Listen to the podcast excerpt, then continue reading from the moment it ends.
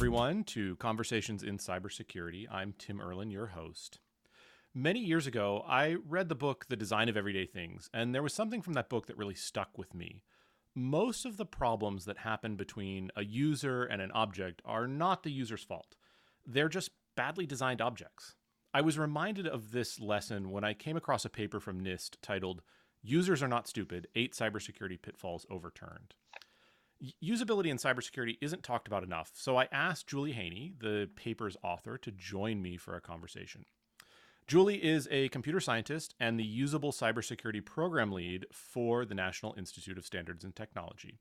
She has actually spoken on this topic before, including at the RSA conference in 2022. So, welcome, Julie, and thanks for joining me. Thanks, Tim. I'm really excited to be here. So, I wanted to start with just a little bit of understanding about why you've chosen to research this particular topic, usability in cybersecurity. What, what is it about it that, that interests you?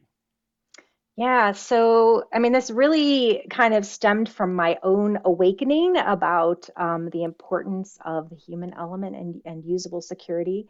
Um, so I started my career as a cybersecurity practitioner, um, and I worked as one um, for many years. And um, I did vulnerability assessments. So we would go to different organizations and find all the vulnerabilities we could on their network, and then give them recommendations on how to fix those. Um, I developed a lot of security guidance. And, um, you know, most of my time as a practitioner was really spent trying to convince people to adopt security mitigations. And along the way, um, I, I, very quickly and, and, early on learned that there's a lot of reasons why people and organizations don't always adopt these, you know, quote unquote security best practices. And many of those have nothing to do with, you know, whether the technology exists or can even do the job. Um, and most of them are related to the human element. Um, and by that, I mean these kind of individual human factors, social factors um, that can impact security adoption and how that human element interacts with the technology. Um, so things like, oh, go ahead. Did you have a question? No, no, go. Please finish. Oh, okay, okay. Um, so things like um, poor usability of security technologies and processes, um, people having um, negative experiences and perceptions of security or being confused by it. Um, organizational security culture issues are another big thing. Um, so as I was observing all of this, I developed a curiosity to learn more about that human side of cybersecurity, mm. um, really towards, uh, you know, working to help people and organizations, first of all, be more secure, but second of all, have a more satisfying and comfortable experience with cybersecurity. Um, so I ended up going back to school to study human-centered computing. And since then, I've been doing uh, research related to usable cybersecurity, or um, what we're actually moving toward calling human centered cybersecurity, um, because it goes beyond just usability to more broadly looking at people's perceptions and relationships and behaviors with security. Um, so, so it came out of my my own experience, and um, it's just it's kind of like a second career for me at this point. So in that previous experience as a practitioner, were you primarily presenting those results and having those conversations with uh, you know other cybersecurity folks or with with end users who we were trying to you know uh, I'll say you know business leaders who were trying to convince to adopt um, security controls? Both. Um, so so definitely with the with the security practitioners themselves. So we would um, have a lot of interactions with um, like the administrators, for mm-hmm. example, mm-hmm. and you know the uh, the security staff. But there would always be a point where we would give a presentation to, and we were ultimately write, writing our reports for the decision makers in the organization. Right. Um, so those that you know would make the decisions about what resources were expended to to you know fix all of the, the problems that we found.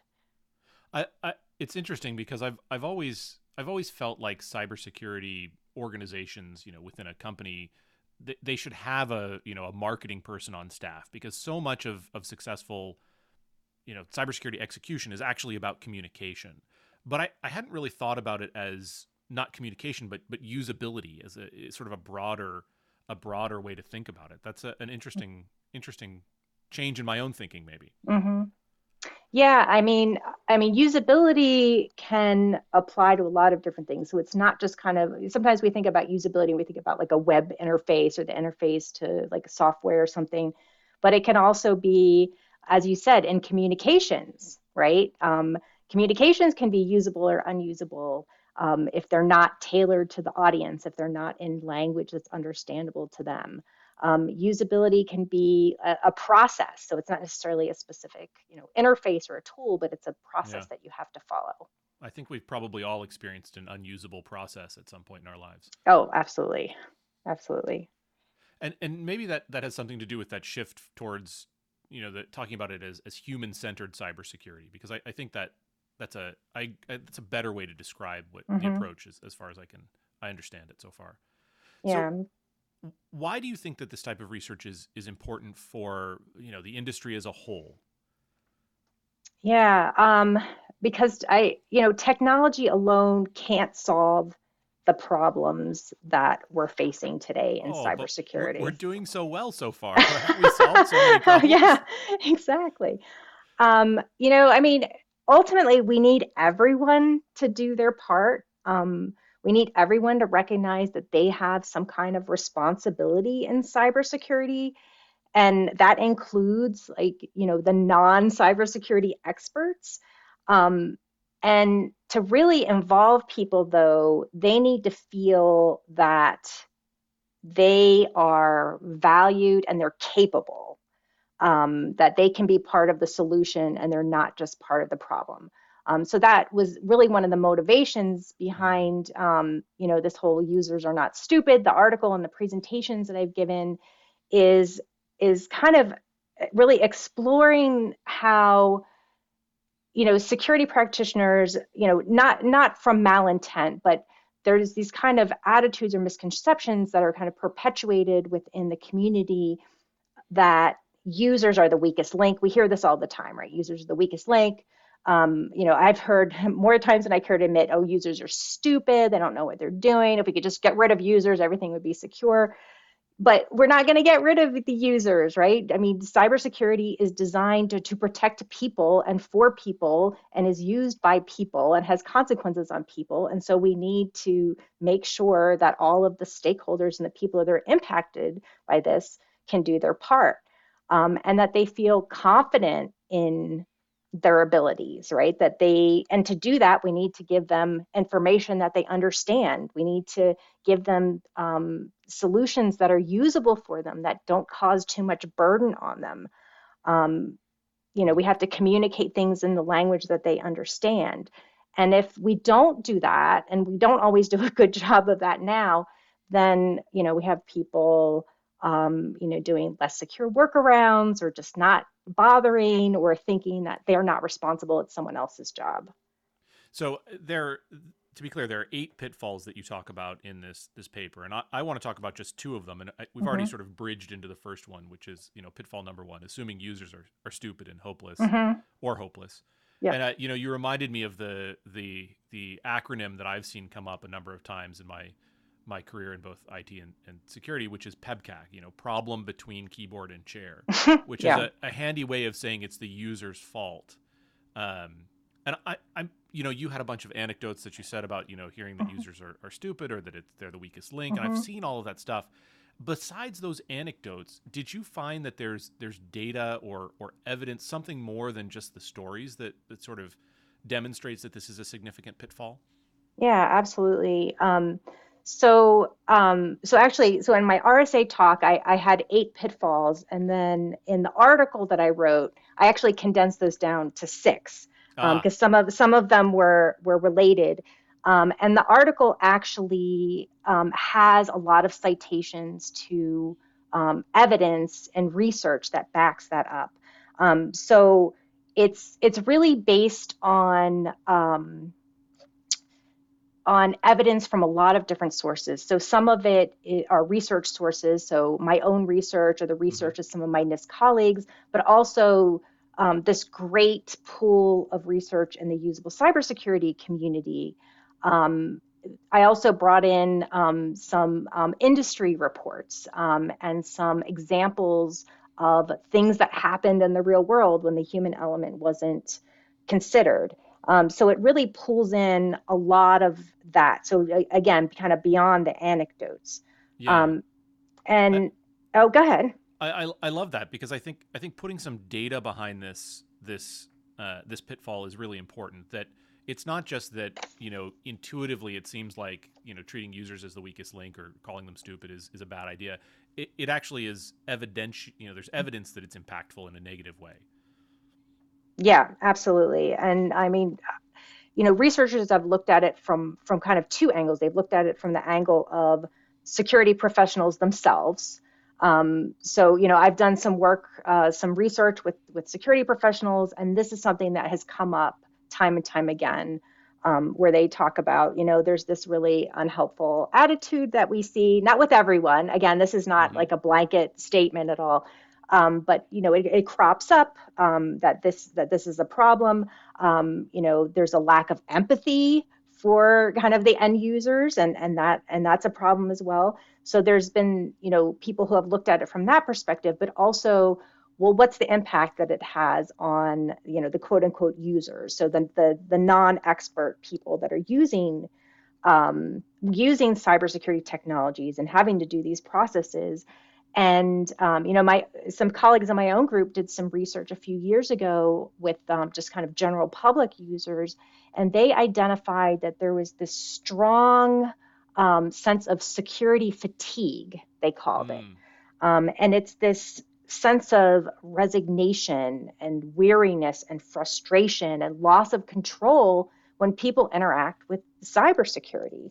Um, and so you know they might feel it's it's not their responsibility it's someone else's responsibility or these cybersecurity things that pop up are, are very disruptive they can be very burdensome um, can be very confusing and overwhelming to someone that's not an expert in this. And so we see how some of these negative attitudes can just contribute to users sense of like this security fatigue and frustration and loss of control and it doesn't matter what i do i'm not good enough to do anything so why bother?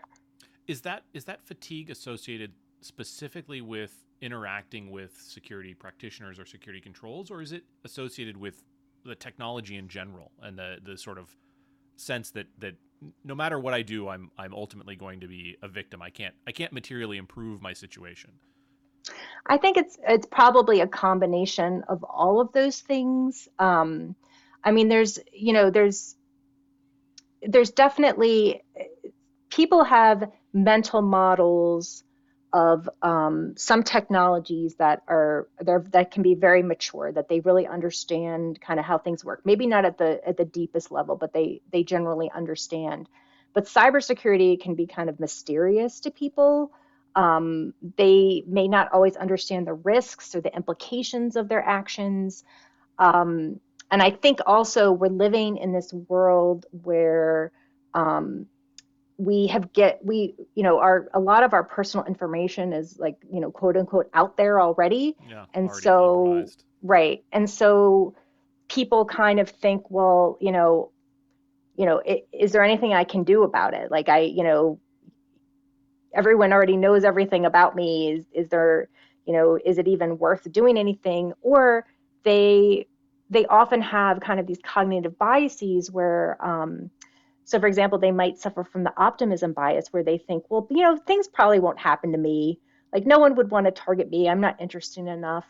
Um, so there's a lot of different factors i think yeah. that that that uh, that uh, that impact those attitudes. That makes me think of the, the the warning that often comes with financial services products: past performance is no indication of future returns.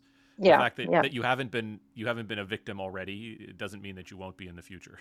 Exactly, and and doesn't mean that you haven't been and you just don't know it. Yeah, that's certainly true. I mean, as you said, the likelihood that your information has been compromised already is is fairly high. But that the one of the things that I've always found troubling or difficult to explain to to people is that the the consequence of that compromise may not happen immediately and it may not happen in a way that you can connect it to the actual compromise either. So it's very difficult for people to make an association between a behavior or a choice they made and the impact of that choice six, nine, 12 months later. Exactly. I mean, I think that's one of the the challenges in cybersecurity um, in general is the lack of kind of tangibility. Mm. Um, you know, it, it can be very abstract. Um, whereas we look at something like health, right, is like much more tangible. Like I like can can often more um, accurately link, you know, I, I have this health status because of this. Um, yeah. and that's not the case in in cybersecurity at all. And and so people might not be as motivated to take action, as you said. Yeah, and so I think I mean if there's a sort of an actionable takeaway from that, it's that as practitioners, if you're if you're trying to you know get your users to behave in a certain way, being drawing that tangible link for them is is important. And in fact, you could probably go look at how healthcare has dealt with conditions where it's difficult to make that tangible link um, as a you know as a as a framework or as a way to to to potentially improve that for cybersecurity as well. Yeah, there's I think there's lots of lessons to be learned in um, in healthcare over the years about um, kind of persuading people, communicating risk. Um, yeah, I think I think more of it needs to be applied to cybersecurity it's a, a, a, little ironic because healthcare is one of the, the, the industries that, that has the, the biggest challenges with cybersecurity. They're they're all often difficult yeah. to, get yeah. to adopt new new controls and new technology, yeah, kind of thing. Yeah, yeah. So there, there's another pitfall that I wanted to explore a little bit, which was uh, pitfall number three: making users into insider threats due to poor usability. Mm-hmm. Uh, can can you explain what that pitfall means a little bit? Yeah. Um, so so maybe if we we kind of talk about within a work context. Um, so you have people, they have a job to do. Um, they're so they're like usually juggling multiple tasks. Um, they're kind of you know they have time pressures, and so when they come across um, a security mechanism or a process or a, a tool that's unusable, it increases the burden on them. So they're they're already kind of weighed down by what they're supposed to be doing, and now they have this extra burden that gets in the way of them doing their primary tasks. Mm-hmm. Um, and so so what do people do to cope? Right? Um, they um, they're more likely to try less secure workarounds or just ignore yeah, they find um, a way around you know, it. Yep, exactly. Um, they can get frustrated. So we know, like inside, you know, insider threats be, are often people that are disgruntled. So they get they get frustrated. They might be more prone to, um, you know, not maliciously again, but just you know, making errors, um, making risky decisions because maybe they don't understand the implications or um, again, it's so burdensome that they're just trying to, to, you know, do their job. So they're trying to figure out how to how to work around the things that are getting in their way. Um, yeah, that's interesting. Yeah. I mean, I, the example that jumps to mind for me there is, you know, uh, I can't I can't open this attachment on my work laptop because I, I don't have the right application. So I'm gonna forward it to my personal email and open it on a different mm. device. Mm-hmm. which now you know has has shifted whatever the the data in that attachment was outside of the the control of of that organization. Yeah. As an example. Yeah, absolutely. And I think um, you know we can't have a usable security conversation without mentioning passwords at least once. Um, so you know, complex password policies are another yes. thing that um, can result in like these less secure workarounds, right? So like you know, kind of the uh, you know, people writing their passwords down or putting them in, you know, unencrypted files on their computer or using the same password across multiple accounts because we're asking people to do something that's really difficult for them to yeah. do and to maintain all of this. Um, and so it ends up being less secure in the long run because we've put too much burden on people.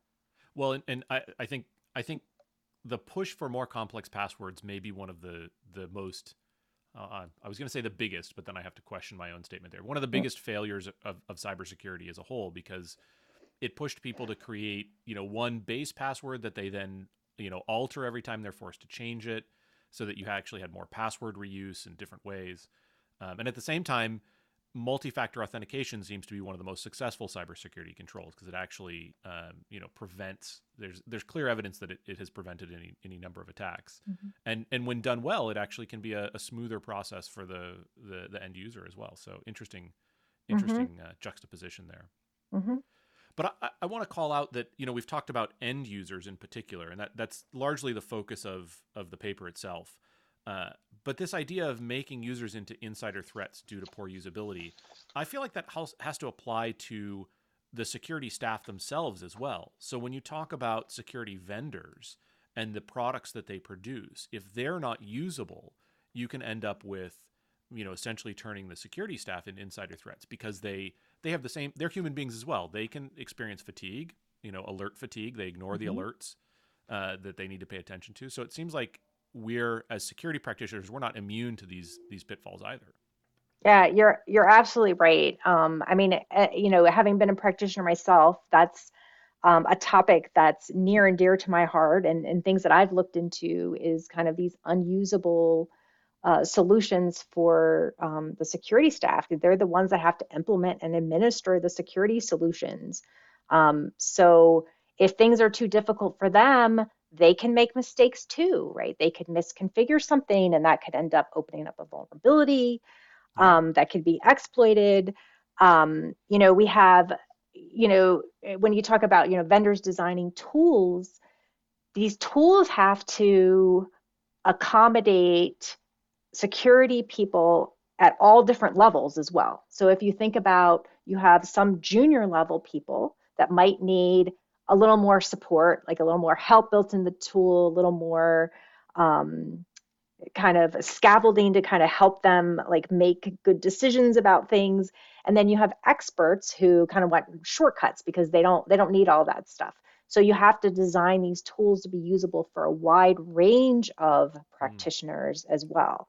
Yeah. Um, so yeah, and and and like you said, like their decisions, their security decisions can perhaps be more um, uh, consequential for an organization as compared to the end users. Yeah, yeah, absolutely, absolutely. So uh, you know, let's let's wrap this up a little bit with. Uh, I, I'd like to ask you what you would like to see change about how the cybersecurity industry handles usability. You're in a position to, to do this research, to yeah. publish papers, mm-hmm. but what would you like your impact to be if um, if you could if you could direct that? Yeah. Um, so first, I think um, I, I, you know, I, am not expecting security practitioners to become experts in, in this, right?